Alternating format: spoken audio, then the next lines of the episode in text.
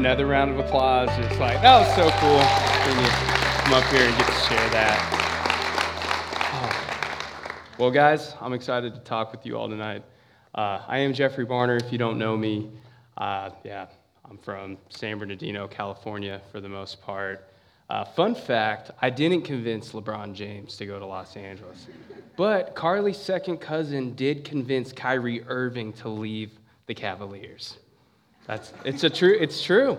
Talk to her about it. It's crazy. It's crazy. Um, yeah, anyways, been here for seven years when I decided I was going to do this job. Cru actually sent me to, I was going to go to Toledo. They sent me down to Ohio University. And yeah, it's been great ever since. Uh, oh, my greatest fear realized. All right, here we go. Okay. John 10 10. A thief comes only to steal and kill and destroy. I came that they may have life and have it abundantly. All right, I'm very much so a product of an unstable, like, childhood, or at least like family life. Uh, so, as like a means to survive or to get through that, at a young age, I would daydream about goals that I'd accomplish one day. And when I accomplished them, I was going to have the security, comfort, affirmation, accolades, and the respect that I really craved, deserved, felt I needed. And so from an early age, I'm like, man, if anything gets in the way of these goals, I'm just not going to do it. I operated a majority of my life this way. And so when I got to college, I'm like, oh, it's go time. I'm so close. Every, I've been checking every single box up until this point. And so uh, I got there. When I was in middle school, I gave my life to the Lord. And so when I got to college, it was pretty easy for me to get plugged into a Bible study. Uh, and so I was attending that, doing my thing in school. But the more I took steps to grow in my faith, and the more I took steps to accomplish, you know, my goals in college, I started to feel a tension in my life. It felt like the more I was trusting God with my life, the more I had to surrender the things I was holding on to. And eventually it got to the point where I'm like, man, I really do not trust God to give me the life that I want. I'm going to go all in with work. And so I, I, did what, I did what anyone would do and be like, all right, I'm done with college ministry. Uh, yeah, Cru, they just invite me out to a bunch of different conferences and stuff. I think they're a cult. I'm out. You know, uh, you know the reasonable thing to do. And so what started was three years of college where I was actively running away from God, where God was actively trying to hunt me down and show me that He's trying to give me life and have it abundantly. Now, there was moments within that three years where uh, I would kind of like step back into faith but when I do it, I'd be like grabbing the bull by the horns and trying to force like God's will for my life to be my will for my life. So I'd be like, man, God, I know this is really what you want from me. You really don't want me to give up this thing. You really don't want me to like, you know, surrender my life and read my Bible and, you know, be a part of Bible studies and stuff. Um, so, anyways, a whole bunch of stuff like that. Um, yeah, I didn't believe that God was good. I didn't, I didn't trust in it. Uh, guys, God is not here to steal and kill and destroy you. He's here that you would have life and that you'd have it abundantly. And so uh, we're going to talk a little bit about that. Um, I was talking to Chad earlier. This might not feel like a home run, but hopefully this is a base hit, maybe a double. Oh. and so I want to talk about what it is to have life. And uh, as we go through it, uh, we're going to be focusing on water because water is often a metaphor for having life in the Bible. So um, during this time, if you could, please bust out your Bibles. If you don't have your Bible on you, bust out your phone Bible.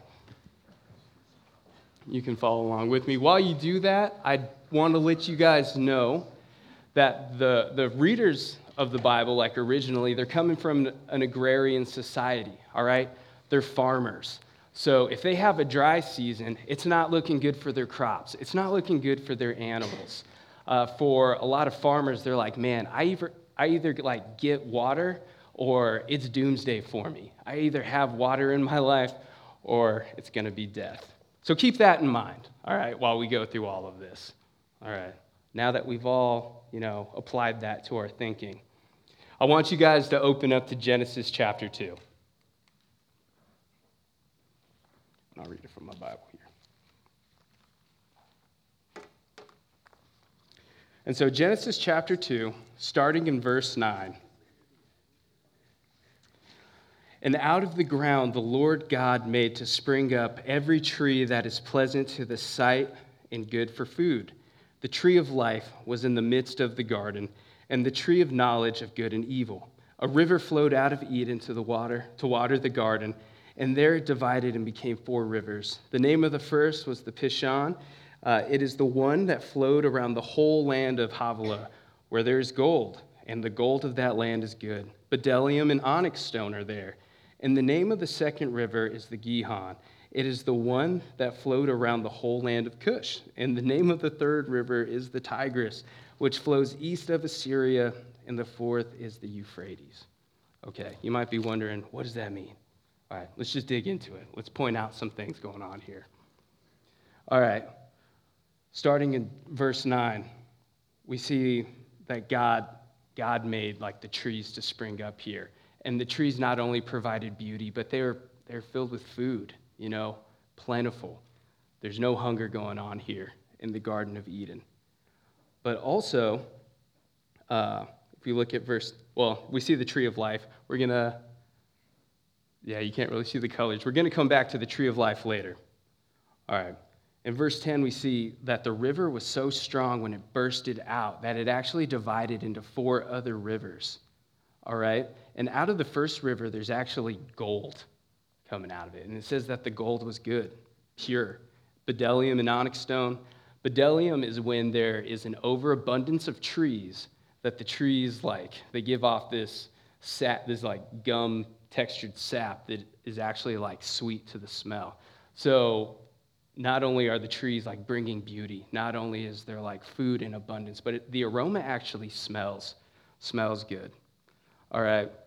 So, anyways, yeah, we see we see the second river actually covers the whole entire land of Cush. So powerful. And then the other two rivers that divide and split up um, into the Tigris and Euphrates, which you probably heard of until now. So, you guys are from Ohio. Chances are you have seen a river and what is true about rivers is that the land around it usually has grass, it usually has trees, it, it provides for the wildlife. There's actually wildlife in the water as well. All right, it's no surprise that societies have actually built themselves around bodies of water. Uh, we would then learn how to tame the water, get energy from it, use it to travel around. Water is such a source of life. And here we see in the garden kind of like this perfect image, this like beauty. Part of me, when I read that, makes me think, man, I just want to take a nap there and, you know, take in the sights, sounds, smells. Uh, but we live in a post Eden reality. There's a world full of brokenness all around us. All right? And I would love to talk about that for the next two hours, but I got 15 minutes, roughly. So, anyways, here we see. Uh, you know, river in the book of Genesis. Now I want you guys to flip all the way to the last letter of the Bible. Go to Revelation. Go to the very last chapter, chapter 22.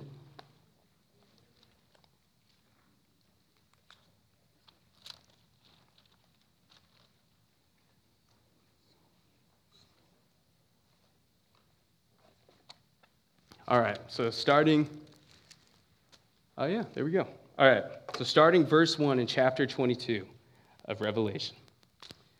Then the angel showed me the river of the water of life, bright as crystal, flowing from the throne of God and of the Lamb. Through the middle of the street of the city, also on either side of the river, the tree of life with its 12 kinds of fruit, yielding its fruit each month.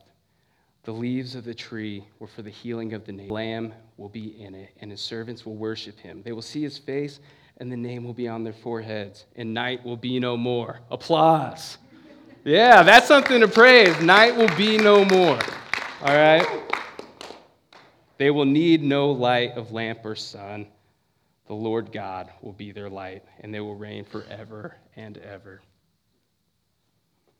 So, like before, let's look at this river a little bit more. We see that out of the throne of God shoots this river of life. And in verse 2, we're introduced to the tree of life again. It makes a comeback here at the end of times. And also, when we sing the song Homecoming, this is pretty much the bridge part that we're singing about right here. All right. And so, but this time the tree of life is like bearing fruit. And what does that fruit do? It heals the nations. No longer will anything be accursed, it says in verse 3. Yep. And night will be no more. It's healing. What God's communicating with us here, we see in the garden where He's present, there's life, and life is there abundantly. We see, we get this image of like a future to come where there's life and peace, a healing of the nations. We see it all throughout the Bible. But God wants us to know that where He is, there is life. And so when a farmer's reading this back in the day, they're like, hmm, it seems like wherever God goes, water follows. Where God is, that's where I'm going to live. Without God, I'm going to die. Thankfully, we serve a God that is not a passive God. He actually pursues us. Uh, can you guys please turn to John chapter 7? We're going to be looking at verse 37 through 38. And so this is Jesus speaking here. I like to say this is God speaking here. If anyone thirsts, let him come to me and drink. Whoever believes in me, as the scripture has said, out of his heart will flow rivers of living water. God wants this for you guys. Uh, that peace, that healing. We talk about there not being any hunger in the garden. That's what he wants for you. It's sort of like that emptiness. And God is pursuing you guys and trying to hunt you down, you know, just to give you life and so that you'd have it abundantly can trust in him in that. Says, if anyone thirsts, that's pretty profound. The God of the universe coming down for all of us.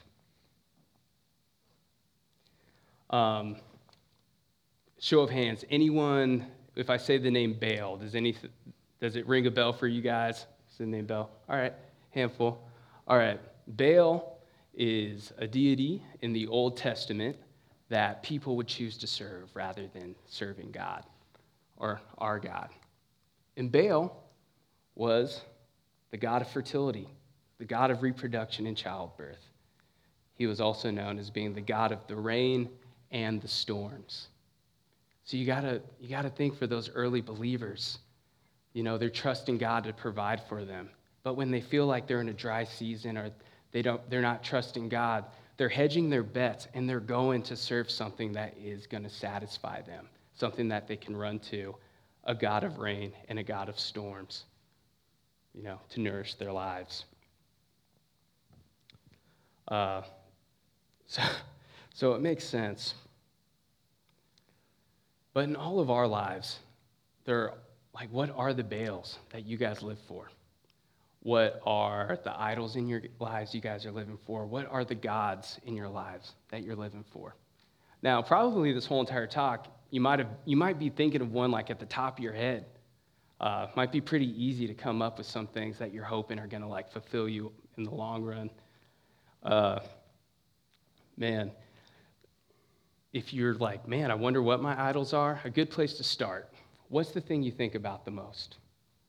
You know, when you're not doing anything, where does your mind drift off to?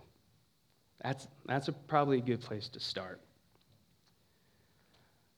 So, in 2017, I was sitting down with a fraternity student. He was graduating and was just sharing the gospel with him at the bottom of Baker. And he knew the gospel. Oh man, he knew it so well. He should have been sharing it with me, it felt like. And so as we were going through it, I'm like, dang, you seem to know this quite a bit. Do you go to church? Like, did you go to church when you were here in school? And he was saying, no, I, I didn't go to church. I'm like, okay, all right. Like, uh, were you part of like any student like ministry? We got a handful of handful of them here at OU. Was like, nah, man, I wasn't a part of any of that. I'm like, well, why not? He's like, well, I thought about it for a little bit, but after a little while, I just came to the conclusion that I didn't want to miss out. And I'm thinking, bro, you totally missed out. you did more than just miss out, man. You like, you, you were like the last out in like the World Series, you know, with like runners on third, all right? Like, that's how bad you missed out. Because I knew other seniors graduating, you know, with them in the next few days that had spent their time in college trying to show other students on campus the life that God wants to give them, the freedom that God wants to give them, the acceptance, the significance, the security, the affirmation that God created them for and wanted to give them. Not only that, those students graduating, some of them even took the journey or the call that God gave them, and they took off to like Southeast Asia in a place we called code, codenamed Gateway. Uh, some took off to the country of Slovenia, not Slovakia. And they spent summers there, reaching the lost for Christ. Uh, yeah, and there was there were students graduating that year from OU that I met when I was a college student in California that were responsible for me running after the Lord as hard as I was doing. Bobcats. Crazy, right? Anyways, I don't want you guys to miss out. Not at all. Uh, I lead worship, and it's so fun to come along with you guys and just sing, sing to God, set our hearts and minds on His glory and His magnificence. And if you've ever wondered, like, why in the middle of worship you feel like closer connected to God, when you're doing that, you kind of hit a factory reset. You're doing what you were made to do, uh, just glorifying God with everything in you. When you're most, you know, when you're most like satisfied in God's glory, that's when you're gonna feel the best. Um, and so, it's awesome. I'm glad I get to do it with you guys. But some of the words I sing are pretty heavy sometimes. Think about that's the power. Uh, there, like, uh, there's a hope that calls out courage, and in the furnace, unafraid. Uh, talking about battles and like victories and stuff. Sometimes I feel like I'm back in my thrash metal band I was in in high school, called Creatures by Habit. You can look us up. Anyways, uh, really meaningful. So this is from Graves Into Gardens. We'll probably retire this one soon, so hold, hold on to it. Anyways, it's, uh, I searched the world, but it couldn't fill me. Man's empty praise and treasures that fade are never enough. Oh, there's nothing better than you. Oh, there's nothing better than you. Guys, like my hope, my hope is that not only like you sing these words with us on Sundays or Thursdays, but as you're operating going through the rest of, you know, your week, your lives, that this is the posture of your heart. Because there is nothing better than God. As we turn our gaze towards like Sunday, we have the opportunity to get to remember what God did for us on a cross. We don't, we don't serve a passive God. God died on that cross so we would have life and we would have it abundantly. And God died on that cross so that you guys wouldn't miss out on the journey and plan that He has for you. Bow your heads with me. God, thank you so much for the opportunity to gather and worship and just join in fellowship with others around us. Lord, thank you so much for the ways that you've been working in all of our hearts, Lord. Thank you for the ways that you have lit the paths at our feet, Father. I pray for, yeah, I just pray for wisdom uh, and encouragement for everyone in here when they think, what are those next steps I need to take to trust you more, God? Um, and Father, please just continue to give us hearts that value you over goals that we set for ourselves, Father. And Lord, please show up in our lives in some pretty loud ways to show us your goodness, Father. Thank you so much for everything you did. Uh, thank you for dying on a cross, Lord. But Father, thank you for rising up from the grave. It's in your name we praise you. Amen. Thanks to our listeners for tuning in to this episode of the 180 Podcast, a production of Cru in Southeast Ohio. If you enjoyed this episode, please give it a like, a share, or leave an encouraging comment, and that will go a long way toward helping others hear about the podcast. The podcast isn't the only thing that we do. Whether you're a student living on campus or if you're still at home studying virtually, we'd encourage you to check us out on social media to hear more about what's going on. You can follow us on Instagram at Cru at OU or to learn more about who we are and what we do, head over to our website, cruatou.org. We'd encourage you if you visit the site to complete our involvement form to get more connected to all the things that are happening. Thanks for joining us. We look forward to seeing you next Thursday for another episode of the 180